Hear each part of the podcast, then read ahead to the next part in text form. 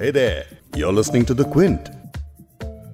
इधर citizenship amendment bill का हल्ला जारी ही है कि सरकार ने उधर आपके डेटा प्राइवेसी पर भी चोट करनी शुरू कर दी। सरकार डेटा प्रोटेक्शन बिल संसद में लेकर आई है। अब आशंका है कि इस बिल के जरिए सरकार और उसकी जासूसी एजेंसीज किसी भी कंपनी से आपका डेटा मांग सकती हैं। कारण इसका कुछ भी हो सकता है, कभी अपराध रोकने के नाम पर तो कभी कर्ज वसूली के नाम पर आपका डेटा मांगा जा सकता है। और खतरनाक बात यह है कि इस दौरान सरकार पर कोई लगाम नहीं है। आज के बिग स्टोरी पॉडकास्ट में हम इसी के बारे में बात करेंगे। मैं हूं फबी सैयद।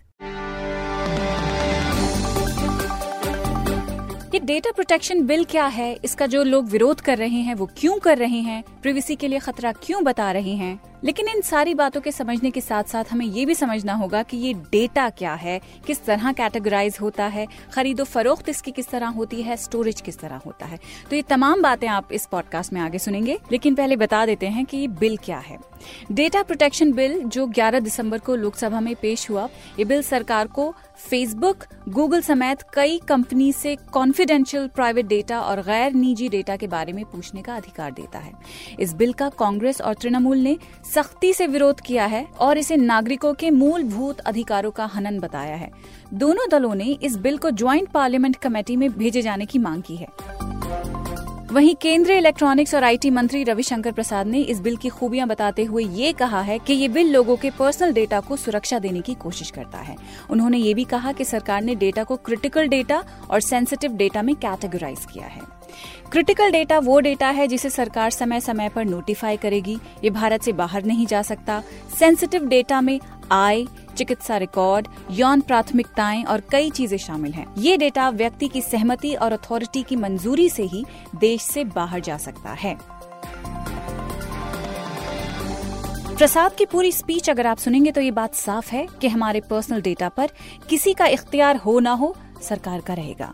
इस बिल पर आपत्ति जताते हुए कांग्रेस के अधीररंजन चौधरी ने कहा है कि हमारी निजता पहले ही से खतरे में है। आपको बता दें कि जस्टिस बीएन श्रीकृष्ण के नेतृत्व में एक्सपर्ट्स की एक समिति ने एक रिपोर्ट और डेटा प्रोटेक्शन बिल का ड्राफ्ट पेश किया था। इस बिल में कुछ टेक्निकल टर्म्स हैं, अगर आप इसे जानेंगे तो आपको बिल और बिल की खामियों के बारे में चीजें और साफ हो पाएंगी। और इन्हीं को समझने के लिए मैंने बात की है द क्विंट के tech and auto special correspondent Cyrus John से। पहले तो हमको बताइए, डेटा का हल्ला मचा हुआ है हर तरफ, डेटा क्या बला है? देखिए, एक पर्सनालिटी बना रखी है हम सब ने ऑनलाइन स्पेस में। आप जिस तरह किसी का चेहरा देखते हैं, उस चेहरे के साथ एक नाम को जोड़ते हैं, उस नाम के साथ एक पर्सनालिटी को जोड़ते हैं, वैसे ही एक वर्चुअल इमेज हमारी ऑनलाइन बनी हुई है। अब उसको अलग अलग प्लेटफॉर्म्स में हमने डिवाइड कर रखा है, जैसे सोशल मीडिया हो गया, कुछ लोग अवतार्स बनाते हैं, कुछ लोग अपने पिक्चर्स डालते हैं। तो एक आइडेंटिटी, एक अस्तित्व बनता है एक इंसान का ऑनलाइन स्पेस में। That is all of our data. हम इंफॉर्मेशन, अपना नाम, अपना एड्रेस, एक स्विगी में आप एक डिश ऑर्डर करते हैं, लेकिन उस डिश को ऑर्डर करने के लिए आपने कितना डेटा उस कंपनी को दिया है ये लोगों को पता नहीं चलता, लेकिन आप अपना एड्रेस, अपना लोकेशन, ये सब उस कंपनी को देते हैं।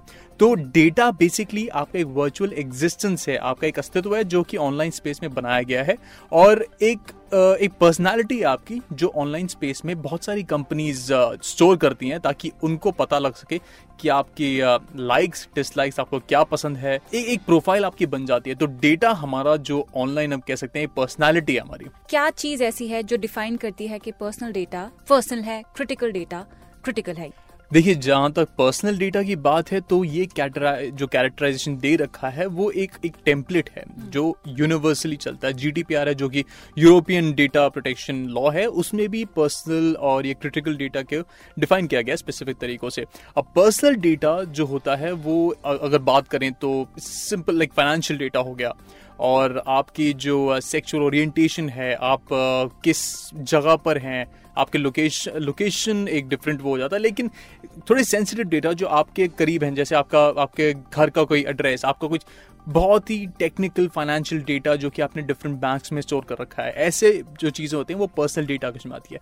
अब क्रिटिकल डेटा एक बहुत ही एम्बिगुअस स्पेस में है, ज़्यादातर लोगों को पता नहीं होगा कि ये क्रिटिकल है कि नहीं है, और वो जो राइट है वो सिर्फ गवर्नमेंट के पास है। जो जो जो हमारा नया डेटा बिल जो प्रपोज कर रहा है वो कि ये है कि एक गवर्नमेंट एंटिटी या फिर एक चीज़ को पुलिस करना चाहते हैं लोग, सिर्फ उन्हीं को वो राइट होगा कि या इसको क्रिटिकल कहा जाए कि नहीं। अब एक नॉन पर्सनल डेटा, तो आप जिस तरह घूमते हैं, फॉर एग्जांपल मैंने बताया स्विगी जैसे एक फूड ऑर्डरिंग एक एग्रीगेटर ऐप है, उसके अंदर फूड डिलीवरी का जो असिस्टेंट है वो आपके लोकेशन पर पहुंच जाता है, आपने कोई एड्रेस भी नहीं डाला, लेकिन वो आपके एग्जैक्ट लोकेशन पर पहुंचता है। कैसे? बिकॉज आपने फ़ोन में लोकेशन ऑन कर रखा है, वो लोकेशन स्विगी के पास पहुंचता है, उनको पता है अब एग्जैक्टली कहां पर है। तो ऐसे डेटा जो आपका जो ट्रैफिक डेटा होता है, आप कहां कहां जाते हैं, कहां शॉपिंग करते हैं, किस तरह के ऑनलाइन वेबसाइट्स पे जाते हैं, ये सब नॉन पर्सनल डेटा होता है जो कि अलग अलग कंपनीज कलेक्ट करती हैं, डेमोग्राफिक्स के हिसाब से उनको कोलेट कर कर आपको एड्स प्रेजेंट करते हैं। तो ये नॉन पर्सनल है, तो आपको डायरेक्टली टारगेट नहीं हो रहे आप इससे, लेकिन इट्स अ कोलेशन, अलग अलग जगहों से सोर्सेज को एक जगह कलेक्ट करके फिर आपको बताया जाता है ओके ठीक है आप ये ट्राई कर सकते हैं, आप ये ट्राई। तो ये पर्सनलाइजेशन के हिसाब से कोई अच्छा कहता है ऐसे, कोई बुरा कहता है, लेकिन नॉन पर्सनल, आप पे डायरेक्ट वो नहीं है फोकस, लेकिन बहुत सारे काउंटर पॉइंट जो पॉइंट्स होते हैं डेटा पॉइंट्स, उनसे पॉइंट कलेक्ट करके data they use it for. सबसे कॉमन एग्जांपल है एड्स। आई थिंक ये डेटा प्रोटेक्शन बिल को समझने के लिए साइरस ने जिस तरह से आपको मुश्किल टर्म्स एक्सप्लेन किए हैं, उसे बिल समझा अब आसानी से जा सकता है। बहुत बहुत शुक्रिया साइरस। You welcome. ये बिल कहता है कि लोगों की अनुमति के बगैर पर्सनल डेटा कलेक्ट नहीं होगा, लेकिन इसमें यह भी प्रावधान है कि सरकारी एजेंसीज को छूट होगी, ऐसा कहा जा रहा है। मतलब ये हुआ कि सरकार की जांच और जासूसी एजेंसीज किसी भी कंपनी से आपका डेटा मांग सकती हैं। सुप्रीम कोर्ट लॉयर और इंटरनेट फाउंडेशन के एग्जीक्यूटिव डायरेक्टर अपार गुप्ता ने क्विंट से खास बातचीत में बताया कि ये बिल कानून के दायरे से कितना बाहर है और इसमें आपके डेटा का कैसे इस्तेमाल हो सकता है जो आपको बिल्कुल पसंद नहीं आएगा। इसमें काफी खामियां हैं क्योंकि ये बिल 3-4 चीजें करना चाहता है और एक साथ करना चाहता है। पर्सनल डेटा को बचाने के लिए जो ऐसे कानून बनते हैं उनमें एक प्राइमरी ऑब्जेक्टिव होता है, वो एक ही चीज करना चाहते हैं, वो आपको बचाना चाहते हैं और आपका पर्सनल डेटा बचाना चाहते हैं। पर ये जो प्रस्ताव रखा गया है सरकार का, उसमें 2-3 चीजें करी जा रही हैं, उसमें आपका डेटा ही नहीं बचाया जा रहा। पर सरकार अपना भी लाभ चाहता है, इसके अंदर वो चाहता है गुड गवर्नेंस के लिए इस्तेमाल हो और इसके अंदर निजी कंपनियां जो आपका डेटा ले रही हैं वो इसको इस्तेमाल करके इकोनॉमी को बढ़ा पाए। और ये सारी चीजें अच्छी हैं, ये सारी चीजें करी जा सकती हैं, पर अगर ये डेटा प्रोटेक्शन बिल के दायरे में करी जाए तो ये थोड़ी कंफ्यूजन क्रिएट करती हैं और ये कंफ्यूजन के वजह से ये ऐसा कानून ना आपको बचा पाता है, ना ये व्यापार को बढ़ा पाता है, ना सरकार के इस्तेमाल में आता है। अगर हम देखें इस बिल को थोड़ा क्लोजली, इस बिल में कहा जाता है कि भारत में जो डेटा बनेगा वो भारत में ही रहेगा और इसके लिए कोई ज़्यादा एक्सप्लेनेशन या रीजनिंग नहीं दी जाती।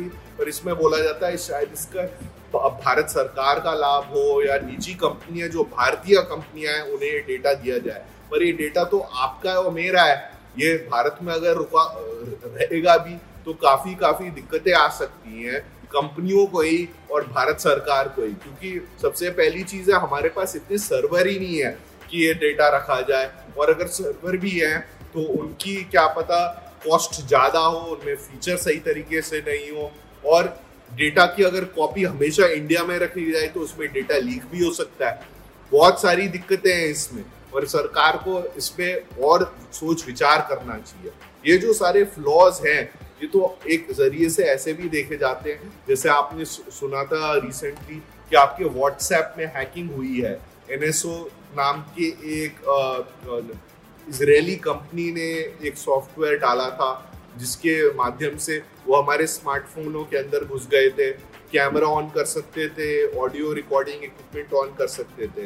ये सारी चीज़ों के माध्यम से उन्होंने जो डेटा लिया भारतीय नागरिकों से लिया, उसका कोई नियंत्रण इस बिल से नहीं किया जाता।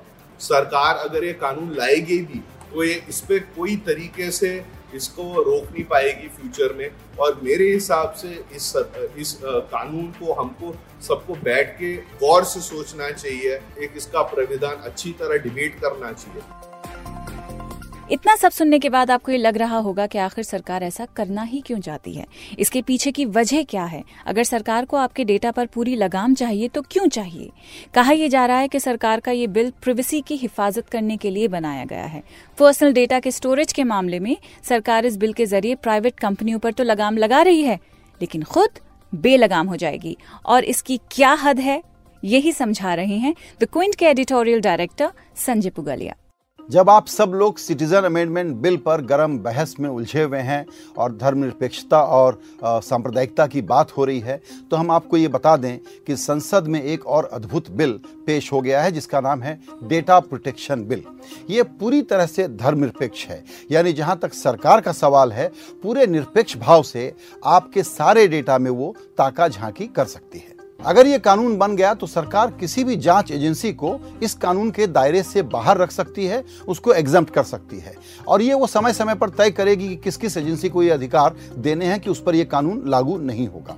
इसमें संसद का कोई रोल नहीं होगा और जनता के प्रति कोई जवाबदेही नहीं होगी। इसका मतलब क्या हुआ? इसका मतलब ये हुआ कि सरकार की कोई भी जांच एजेंसी या जासूसी एजेंसी किसी भी कंपनी से आपका डेटा प्रछन्न भाव से मांग सकती है। ये डेटा अपराध रोकने के नाम पर, विसल ब्लोइंग के लिए, मर्जर एक्विजिशन के लिए, नेटवर्क सुरक्षा के लिए, क्रेडिट स्कोरिंग के लिए और कर्ज वसूली के लिए मांगे जा सकते हैं। सरकार publicly available private data process करने के लिए और सर्च इंजन के ऑपरेशन से भी डेटा मांग सकती है। ये अधिकार सरकार खुल्लम खुल्ला अपने हाथ में ले लेगी। लोगों की प्राइवेसी का सवाल इससे बहुत बड़ा है जो जुड़ा हुआ है। सुप्रीम कोर्ट ने प्राइवेसी के जो नए टेस्ट बनाए हैं, अब ये होगा कि जिन एजेंसियों को ये अधिकार सरकार के एग्जीक्यूटिव अधिकारों के तहत मिलेगा, देखना ये होगा कि उससे प्राइवेसी का जो फ्रेमवर्क सुप्रीम कोर्ट ने तय किया है उस पर वो कसौटी पर खरा उतरता है कि नहीं उतरता है। मौजूदा ड्राफ्ट कितना बैलेंस्ड है, अभी इसके बारे में और जब लोग पढ़ेंगे, लिखेंगे, विशेषज्ञ होंगे, वो कमेंट करेंगे। लेकिन ये ध्यान रखना जरूरी है कि श्रीकृष्णा कमेटी की जो सिफारिशें आई थी उस पर थोड़ा बहुत पब्लिक कंसल्टेशन हुआ था, लेकिन अब जो सरकार कानून लेकर के आई है ये काफ़ी डाइल्यूटेड है और इसमें स्टेट पावर अपने पास बहुत ज़्यादा पावर रख रहा है और उसका एक ब्रॉड स्वीपिंग अधिकार अपने हाथ में रख रहा है। किसी भी एजेंसी को ये जब एग्जम्प्ट करता है तो मान लीजिए कि वो किसी भी कंपनी से कोई भी डेटा किसी भी वक्त किसी भी मकसद के लिए मांग ले, और यहाँ पर प्राइवेसी की जो चिंता है और लोगों की खुद की निजता और आज़ादी की चिंता है, वो सवाल अभी भी खड़े हुए हैं और इनका जवाब ढूंढना आपका काम है। आज के पॉडकास्ट में बस इतना ही। डेटा प्रोटेक्शन बिल को लेकर तमाम खबरें, सारे डेवलपमेंट्स हम आप तक पहुंचाते रहेंगे। फिलहाल ये बता दें कि बिग स्टोरी हिंदी आप फॉलो कर सकते हैं क्विंट हिंदी पर। उसके अलावा जियो सावन, स्पॉटिफाई, एप्पल और गूगल पॉडकास्ट्स पर भी हमारी ये प्लेलिस्ट अवेलेबल है। आपसे कल दोबारा मुलाकात होगी एक और बिग स्टोरी के साथ। मैं हूं फबी सैयद।